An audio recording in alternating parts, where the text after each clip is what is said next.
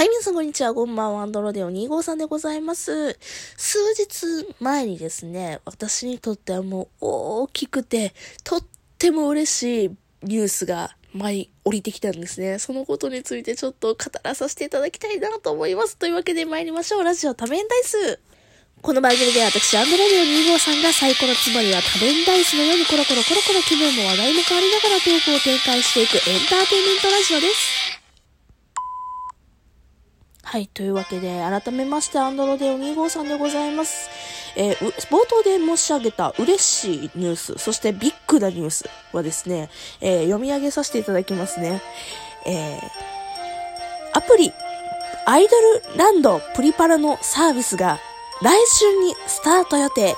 本作と連動する最新アニメの制作も明らかにという、まあ、タイトルのこのニュースに対して私はね、めちゃくちゃ嬉しいんですよ。これ何かっていうと、えー、記事をそのままちょっと読むと、えー、宝富ツは本日2020年12月6日、スマートフォンアプリアイドルランドプリパラのサービスを2021年春に開始することを発表した。本作は人気コンテンツプリパラを元にしたアプリ。プレイヤーはテーマパークのプリパラでマイキャラを作成し、アイドルライフを楽しめるというリリースに先駆けて、ん？という、あ、しまった。リリースに先駆けて、公式サイトと SNS が開設され、事前登録も開始されたので、配信を楽しみにしている人も、人は手続きを済ませておくと良いだろうというわけでですね、ちょっと皆さん、あの、私の下手くそな読みで頭入ってこなかったと思うんですけど、あの、簡単にざっくり言いますね。あの、プリパラというね、えー、まあ、コンテンツ、えー、なんていうんですかね、もともとゲーム、なんですけど、トレーディングゲームなんですけども、そちらアニメになったりだとか、いろいろ展開をしているんですね。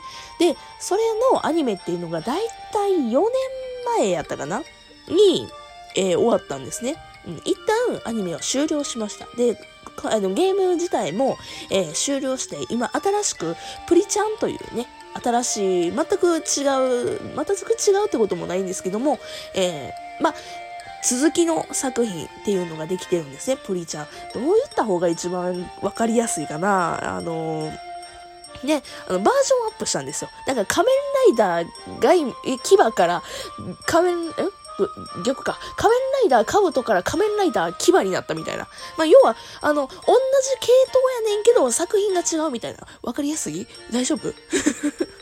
まあそういう感じでプリパラっていうものが一旦終了して今はプリちゃんっていうものが始まってるんです。ただ、今さっき記事読まさせていただいた内容としては、そうではなくて、プリパラというもの自体が、えー全く新しいゲームとして誕生して、えーまあ世界観はどうなるか置いといて、えープリパラというもの自体は新しく、えーできますよ。アニメも始まりますよというビッグなニュースが来たんですよ。私にとっては。うん。なんでここまで私がテンション高く言ってるかというと、私このプリパラというコンテンツ超絶ハマってたんですよ。めちゃくちゃ好きやったの。いや、今も好きよ。やったっていう言い方するとあれなんですけど、もうめちゃくちゃ好きなんですよ。うん。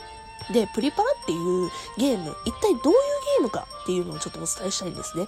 えー先ほども言いました。あの、アーケードゲームなんですよ。アーケアーケードカード、トレーディングカードゲームっていう言い方をするんですけども、えーまあね、うん、女の子向け、えーまあちっちゃい子だったりだとかの女の子向けのコンテンツなんですよ。うん。で、ゲーム、どういうゲームかっていうと、えーまあカード、まあ、一番最初、初期プレイするときはちょっと何もカードない状態でも始められるんですけども、えーまあ、そこから100円入れてカード買って、で、えーコーコーディネートのね、えートップス、えー、なんていうんですか、えー、下、ボトムス、ボトムス、あとシューズ、あと小物みたいな感じで分かれてまして、それをね、カード100円入れたら1枚出てくるんですよ。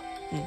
簡単に言えば。で、そのね、コーデをうまく組み合わせて、で、可愛い格好をして、でもってですよ。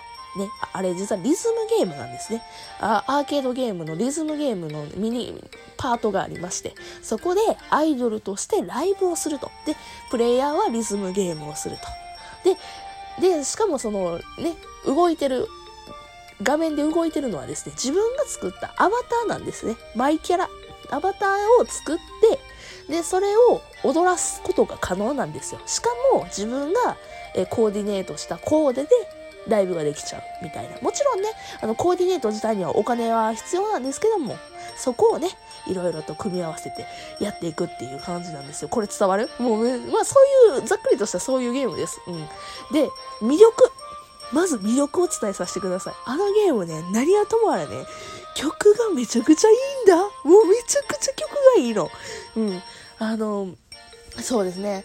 あの、アイリスというね、あの、声優、えー、女性声優グループアイドルグループが、まあ、メインとして歌ってらっしゃるんですけども、まあ、歌がうめえな。うん。まずね、そこへもう実力派ですからね、オーディションを何回も重ねて、あの、勝ち上がってった人たちですので、あの、アイリスさんたちは。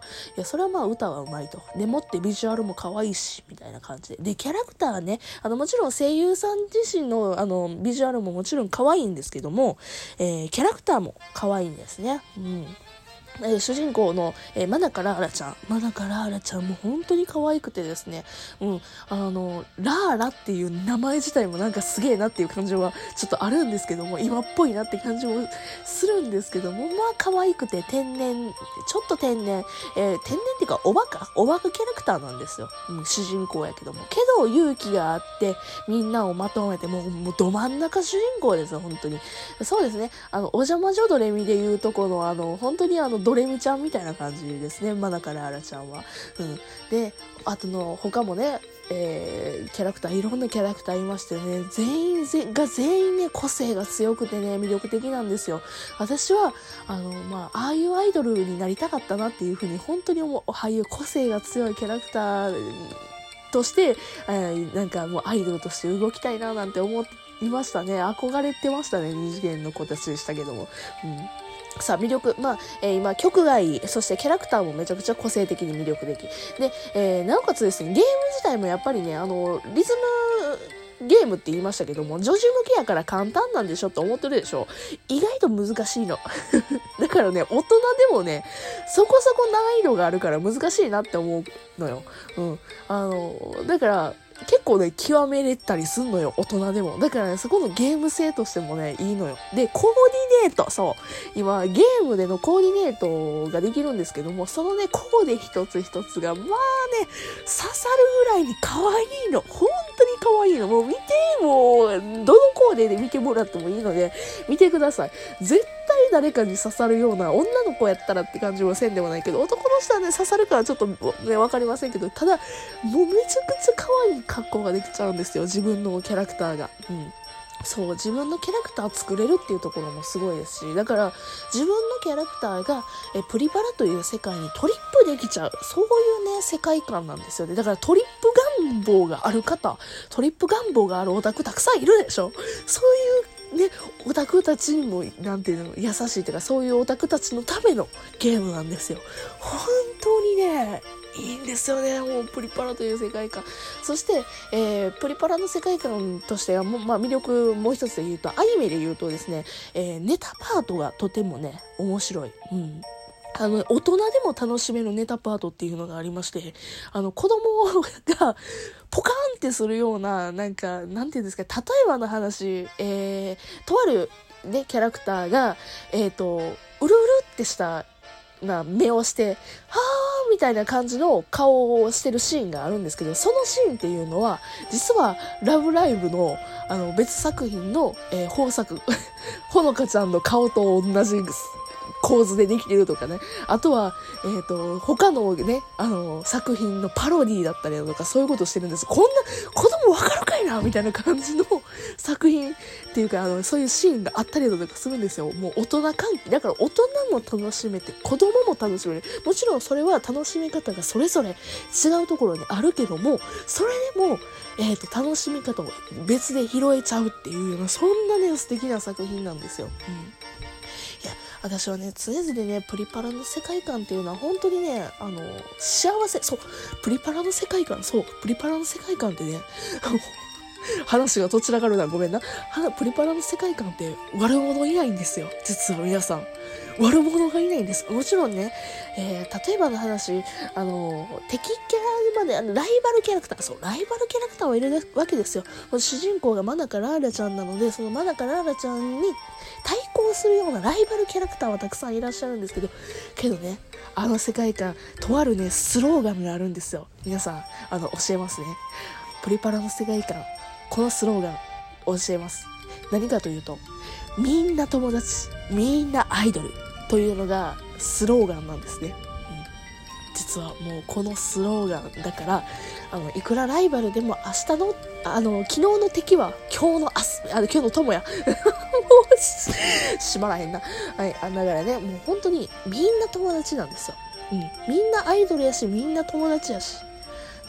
そういう世界観です。ラジオトークだってそうやと思いません？ね、もちろんあの、危機戦の方もいらっしゃると思うんですけども、みんな友達、みんな配信者、みんな10日、みたいな感じの世界観やと私は勝手に思ってるんですね。この私の配信してるラジオトークという媒体の空気感だったりだとかいうのはそういう感じだと思ってるんですよ。ね。だから私はこのね、ラジオトークを好きな人はプリパラの世界観も好きなんじゃないかななんて思うので、よかったらぜひともですね、プリパラ、えー、調べてみて、えー、今からでもね、来春、あの、2021年春からまた新しいのが始まるので、今からでも間に合うわけですよ。ね、よかったら調べてみていただければいいかなと。もちろんプリちゃんとかね、うん、やっていただけても、今のね、やつをしていただいてもいいですし、何やったら YouTube とかでもね、今音楽とか聴けちゃいますのでね、えー、ぜひともね、プリパラちょっと触れてみてはいかがでしょうかというね、布教活動でございました。はい。えー、よかったよっていう方はですね、ハートボタンを押していただければ嬉しいなと思います。あとは番組フォローもよかったらお願いいたします。そしてですね、えー、ツイッターやっております。ツイッターの方の、えー、フォローもしていただけると私がなんか適当なことをつぶやいております。またね、あの別の回でお会いできればいいかなと思います。というわけで、えー、よかったら別の回でお会いしましょう。それじゃあまたね、バイバイ。